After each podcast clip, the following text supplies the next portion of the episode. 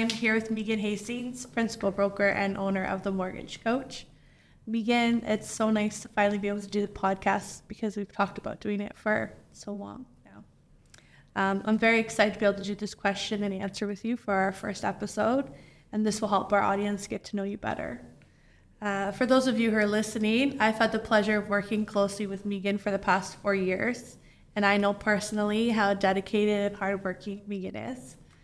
Meaghan is a successful mortgage broker who has been licensed in Ontario since 2008. She is the principal broker of the Mortgage Coach, which, as a brokerage, has numerous awards in the industry, such as Top Employer, Five Star Brokerage, and Top Brokerage. Meaghan, could you share with us why and how you decided to start your own mortgage brokerage, especially considering that you began this journey in your 40s? Um, what motivated you to take this leap into owning a brokerage. So thank you. Also, thank you for that lovely introduction. You're welcome. Um, I think that question's really funny because you threw my age in there. So I think it's important because, well, especially for me, I feel like I haven't done enough in my life and I should be further along where I am at my age. Yeah. I think it's important because sometimes we feel limited by where we should be at a certain age in our life. I do. I so I find it really insp- I find it really inspiring that like instead of slowing down, like you sped up and you went for something that you wanted, regardless of where you are in life as society would place you in a category. I appreciate that reasoning. It's funny because it's so easy to just jump into like this whole coaching thing. Like, why do you think that, Laura? What? Why do you have these limitations? Why I won't yeah. go there. Um, so, what led to the mortgage coach? I was an agent for a pretty long length of time, a successful agent. And I got to the point in my career where I felt I needed more. I really enjoyed collaborating with my colleagues. I liked talking about, you know, the marketing and the lead generation and talking through deal scenarios with them. Um, so I really appreciated not being on my own and wanted to be part of something bigger. And so I actually started looking for another brokerage to join. Um, and I had a very specific, you know, a list of things I wanted in that environment and in that brokerage.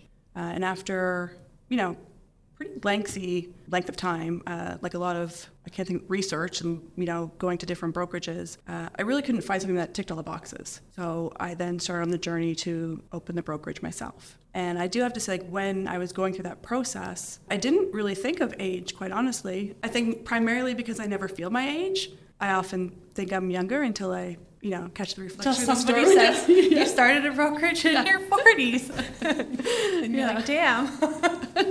like, oh wow, was I really that old? But yeah, no, it, it age didn't really play into it, uh, and I also didn't. I knew it was very important to me, like where I worked, the environment, both physical, space wise, and culturally, and the people I surrounded myself with, and that was really what I was preoccupied with, as opposed to what can I accomplish or how far can I get it was just about creating an environment where I felt inspired and hope that I could also inspire others in return. Um, as you were starting the mortgage, the mortgage coach, how did you find any? Did you find any difficulty in balancing home life and work life as you were starting a business and starting to get the ball rolling and to build something really successful? Did you find that to be a challenge? Uh, Yes. I think there's been challenges all along. And it's funny, when I started in the mortgage industry, as far as the broker side of it, I was at a very different place in my life. So I think there's been a lot of different challenges over the years.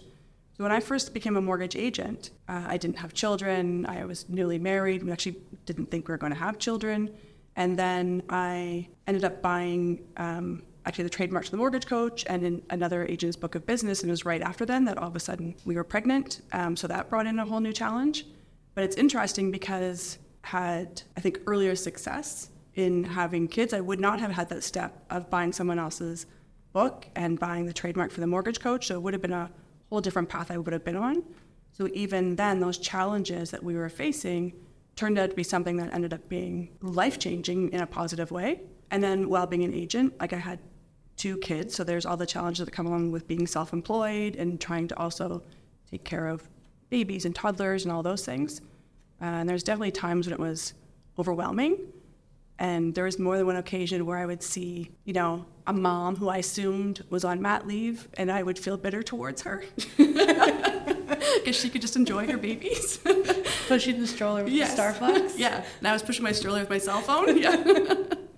Um, and then when it came to the brokerage, there's I would say there's definitely lots of challenges, but I think one way that I've always been successful in overcoming them is I have I really don't have predetermined expectations. So I don't really go into anything thinking it must turn out this way. It's just sort of taking the next step, the next step, the next step, and figuring it out as I go along. Um, recently, you became a certified coach, which I know took a lot of hard work, tons of time. Um, I remember you being in the office with the door closed, running out for your minute break, and going back in.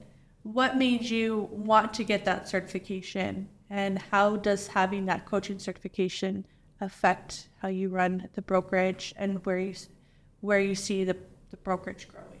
So initially, the whole reason I wanted to get that coaching certification was just to be a better leader, to be better at what we're doing, to be able to um, help our agents more, to be of service more, to help them through their own challenges better. So that was really the the thought behind it, and I do think that it has made a big difference in the way that I lead. It certainly has helped me be aware of what like my own issues, my own like what triggers me or how I'm responding to somebody. I've always been fairly even keeled, but I think going through those two coaching certifications, it's improved that even more where I can always see someone else's point of view or look at it from a different perspective. And uh, hopefully, when someone else is sort of going through something, I'm also able to sort of bring them out of it and talk them back to a place of neutrality as well. So I think it's made a huge difference. And is it some is your coaching something that you use within the brokerage individually with your agents, or is it just something that you use overall in the way you run your brokerage? Ah, so no, both. I would say both. Um, I do have one-on-one coaching with our agents. We also do like group masterminds, group coaching, um, and then yeah, it also impacts how I lead overall. I do think you're really a good leader. Thank you. Fair, and um, I do see that you put in a lot of effort. I will say, sorry to interrupt, That's but okay. there was one thing I say when I was going through those certifications that did actually make it much better. Is when I had my door closed for those 12 hours on out courses, you would come in sometimes like put a little cappuccino on the corner of my desk, which was so nice. right? it's called support. Yes. Um, so, as a successful brokerage owner and winner of many awards and nominations yourself, such as Women of Distinction, you are often asked to speak on industry panels. So, your opinion and experience are very valued in this industry. What trends do you see shaping the industry's future, and how do you plan to adapt to stay ahead of that? That's a big question. Yes. Wow. So I think that there's a lot of things that are going to impact the industry's future. Obviously, there's like the market, the rates, the housing supply. Those will always be something that impacts the industry. But I think where business is evolving is in business model, for one. You know, different types of brokerages are opening, different types of training and coaching are being introduced to the industry that were not here 10 years ago. You know, when I entered as an agent, there was really no place to get coaching. It was just go buy a laptop and good luck to you. So there is a lot more education, training, and support available, I would say, in general, to agents and brokers. I do think that there is a lot more transparency that is just starting to happen as far as how things sort of run behind the scenes, the relationship between industry partners and brokers and agents. And I think, hopefully, there's more of collaboration. I don't want to overuse that word, but it does seem that across the country, really, that agents are able to help each other reach out, and that's you know mostly in part to introduction of Facebook and Facebook groups. But it used to be like you would never know someone who was an agent in Vancouver, for example, but with you know social media and all those things, you're able to connect with agents across the country, which could help your own business and theirs. So I think that's just sort of more connectivity overall. It was a question, how am I adapting to it? Yeah. like, how do you plan for the brokerage and for yourself, like, to adapt to stay ahead of those, Yeah. those trends? So I think one is just being aware of them. Even you know something as simple as you know ChatGPT, making sure that we are aware, we use it, we know how to use it, and then pass that knowledge on to agents. And a lot of it is just really that's a huge part of it is being aware what those trends are and how they can be incorporated into business, and also not taking it from a position of fear. Right? There's always there's always something like oh there's this AI. how is that going to make me um, obsolete? So it's coming from a place of, hey, this is here's new, te- new technology, or here's a new model of business, or a new brokerage, or whatever it is, and coming from a place of how can that make me better, as opposed to how is that uh, a threat. Um, so going back to you having received awards and nominations for Women of Influence, how do you feel about comments or questions regarding you being a successful female in traditional, traditionally male dominated industry, that that is inspiring? How do you feel about that? Like, do you feel we've had a conversation about it where we're not sure if that still needs to be a thing or if we should just take it and walk into like the recognition of being a successful woman in this industry. So I do I do think I have a little bit of an unpopular opinion when it comes to that. And I'm also okay, so I think part of it is very powerful. So as far as being recognized as, you know, a woman in the industry, you know, having women approach me or reach out and say that they're you know, inspired or they want to join a brokerage because I'm a woman in the industry and they like seeing that. It's wonderful. I think that's great. Obviously, that position makes me a little bit uncomfortable, which is it's like. So I, I think it's great to be able to have mentors, role models, other people in the industry that you can look up to and say, like, oh, I can do that. So I think having a visual of something like that is great. So for agents to look up to more senior agents or broker owners or whatever that may be, and for you know broker owners to look up to, you know, more uh, experienced ones, whatever the case may be, to have someone that you can say that person looks like me, or that person I relate to them, that makes me think that I can do it as well. I think there's a lot of value in that. I think the value is there whether it is a man or a woman. I think that's where I get a little bit torn on my opinion because I don't think it's necessarily that I'm a woman in the industry. It's that I am a person that someone says, "Oh, you're kind of like me." That means that I can do what you did too. And th- so where it becomes a little bit, I don't know, tangly, I guess, for lack of a better word, is I do think we are at the risk of if it's always identified as a woman in the industry, a woman in a male dominated market, a woman of influence, if that's always how it is, spoken about or perceived, then it will continue to perpetuate that. And at some point, it would be nice to see that flip and just be, you're an inspiring person in the industry, you know, show me how you did that, as opposed to you're a woman in the industry. And I also think that we're also at risk of us as women of sort of diminishing our place if we continue saying, you know, we did it in this male dominated industry. And it's kind of a vague description because is it male dominated because they're bigger and louder and more visual and more vocal? Or is it male dominated because there's actually more men in the industry, which I'd have to fact check it, but I do remember reading somewhere that there's actually more women in the mortgage industry now than men. So, what is that domination, right? It's not by numbers, and it's really domination by how much more, I don't know, prevalent they are, or just how much more outspoken they are. And so now we're just saying, okay, it's a male dominated industry because we're allowing them as women, or we're okay with them, them being men, to ha- take up more space than us. So now it's just dominated because we're letting it be dominated. I'm sitting here thinking that's so funny because you're very humble. you're very humble about, you know, when people compliment you or when you get an award, you know, you're very humble about it. So maybe like you need to brag about it more. It's true. I true. I agree. You're very humble about it. So maybe there's a lot of other women broker owners or successful brokers in this field who naturally naturally are also very humble and want to attribute their success to the team, to their brokerage, to the people that have supported them versus yeah, like I got this award because I am a top broker or I am a successful broker owner. And this is why like there's reasons why you've been given those awards or nominations. I agree. I agree. It is uh, it's definitely room for improvement on my, on my part, and I do think that is something that does happen amongst women in general often. The same would, you know, we see speaker panels or, you know, it could be like a speaker in general. Sometimes there's a conversation about, oh, how come all these speakers are men? It's like, okay, well, did you put your hand up and ask to go on the panel or did you recommend another woman to go on? So unless we do that for each other or for ourselves, then it will continue being more visually men that are, you know, out there being seen. But it, it is something that we have to change ourselves. And unless if mo- if there's a majority of women that go, no, I really like it separate, I want to be recognized as women, I want to have our own special category, then that change is going to take a, a lot longer. So my personal opinion is that I would love to just be recognized as being someone worthy of recognition, as opposed to being a woman worthy of recognition. Um, one of the things that I admire about you and actually love working with you on um, is your commitment to charity and fundraising. Can you tell us a little bit about some of the charities that you work with and why you chose those specific charities? Yeah, um, it's actually something I, I do love about the Mortgage Coach and our activities as well. It's funny, I think that the charities were chosen mostly from personal awareness. So, one of the first charities that I worked with, uh, and actually joined the board at one point, and we've done a lot of fundraising for the period purse, was something that once I learned about it, I just couldn't get out of my head.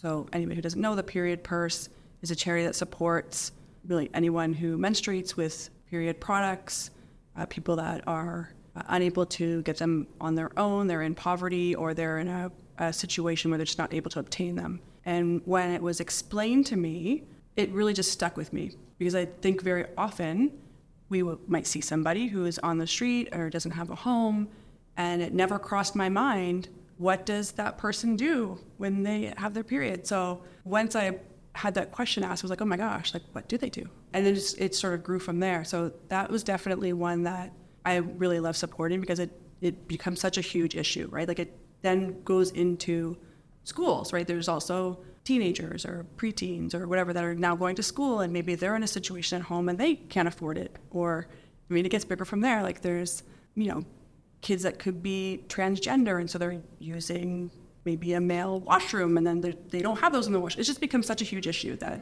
and I think it, there's very little awareness about it that then I became quite passionate about it. And then I am also on the board of Brokers Who Care, which is a group of brokers over like throughout Canada, agents and brokers who contribute each quarter um, and support multiple charities or individuals that need help. And what I love about that one is, you know, we are very fortunate in this industry that we have really uncapped potential as far as, you know, our earning and how far we can go. And to be able to use those connections and our own fortune to help someone else I think uh, it just makes sense to me. And also because we are in a position where we meet so many people and have access to so many people that when we see someone who is in need, now we have a vehicle to help them, which is great. And then, of course, the Red, the Red Door Shelter, which we've helped as well. Similar, I mean, I've known people who have been in that situation. It is also something that is in my neighborhood. Um, I think a lot of the charities that we do support do have a real uh, human interest factor to them. Like we, we have supported larger charities you know, when it comes to Princess Margaret or cancer research. But to me, it's like the ones that are uh, almost like smaller grassroots or have a very human connection to them are the ones that tend to resonate with me. I feel very fortunate that we're able to help them. So, looking ahead, what exciting plans or projects do you have in store for the brokerage, um, for yourself in the future? Things you want to share, big goals and ideas coming up? Uh, always. I have always lots of goals and ideas. I do have something, um, with, I do have difficulty with this question, and I'll tell you why. It's because I don't like saying I'm going to do something. I like to just say it once it's done. So uh, I have a hard time always answering this question. But we do definitely have some very big goals for the brokerage. Um, as far as you know, expansion and growth and support that we are putting in place, and Personally, again, a challenge is that I very rarely separate myself from the brokerage. So my personal goals tend to be brokerage related. so maybe a goal would be to go on a vacation and turn off my phone, which I have never done since uh, starting in the mortgage industry. So that might happen one day. Maybe. We'll see. Reroute all the phone calls to Laura. Yeah. Well, um, thank you so much for taking the time to answer these questions, and I hope that it's helped people get to know you a bit better, um, the way that I know you. Thank you, Laura. Um, I've enjoyed this as well. I'm really excited and happy to be on this podcast journey with you. Yeah, uh, so great. I think it'll be really cool. Yeah. Thanks. Thank you. Thank you, everybody, for joining us on The Mortgage Coach Connecting the Dots. I hope you found this episode uh, helpful and inspiring. You can always find us on Instagram at the MTG Coach, and we'll put our links below so you can find us everywhere else on the web.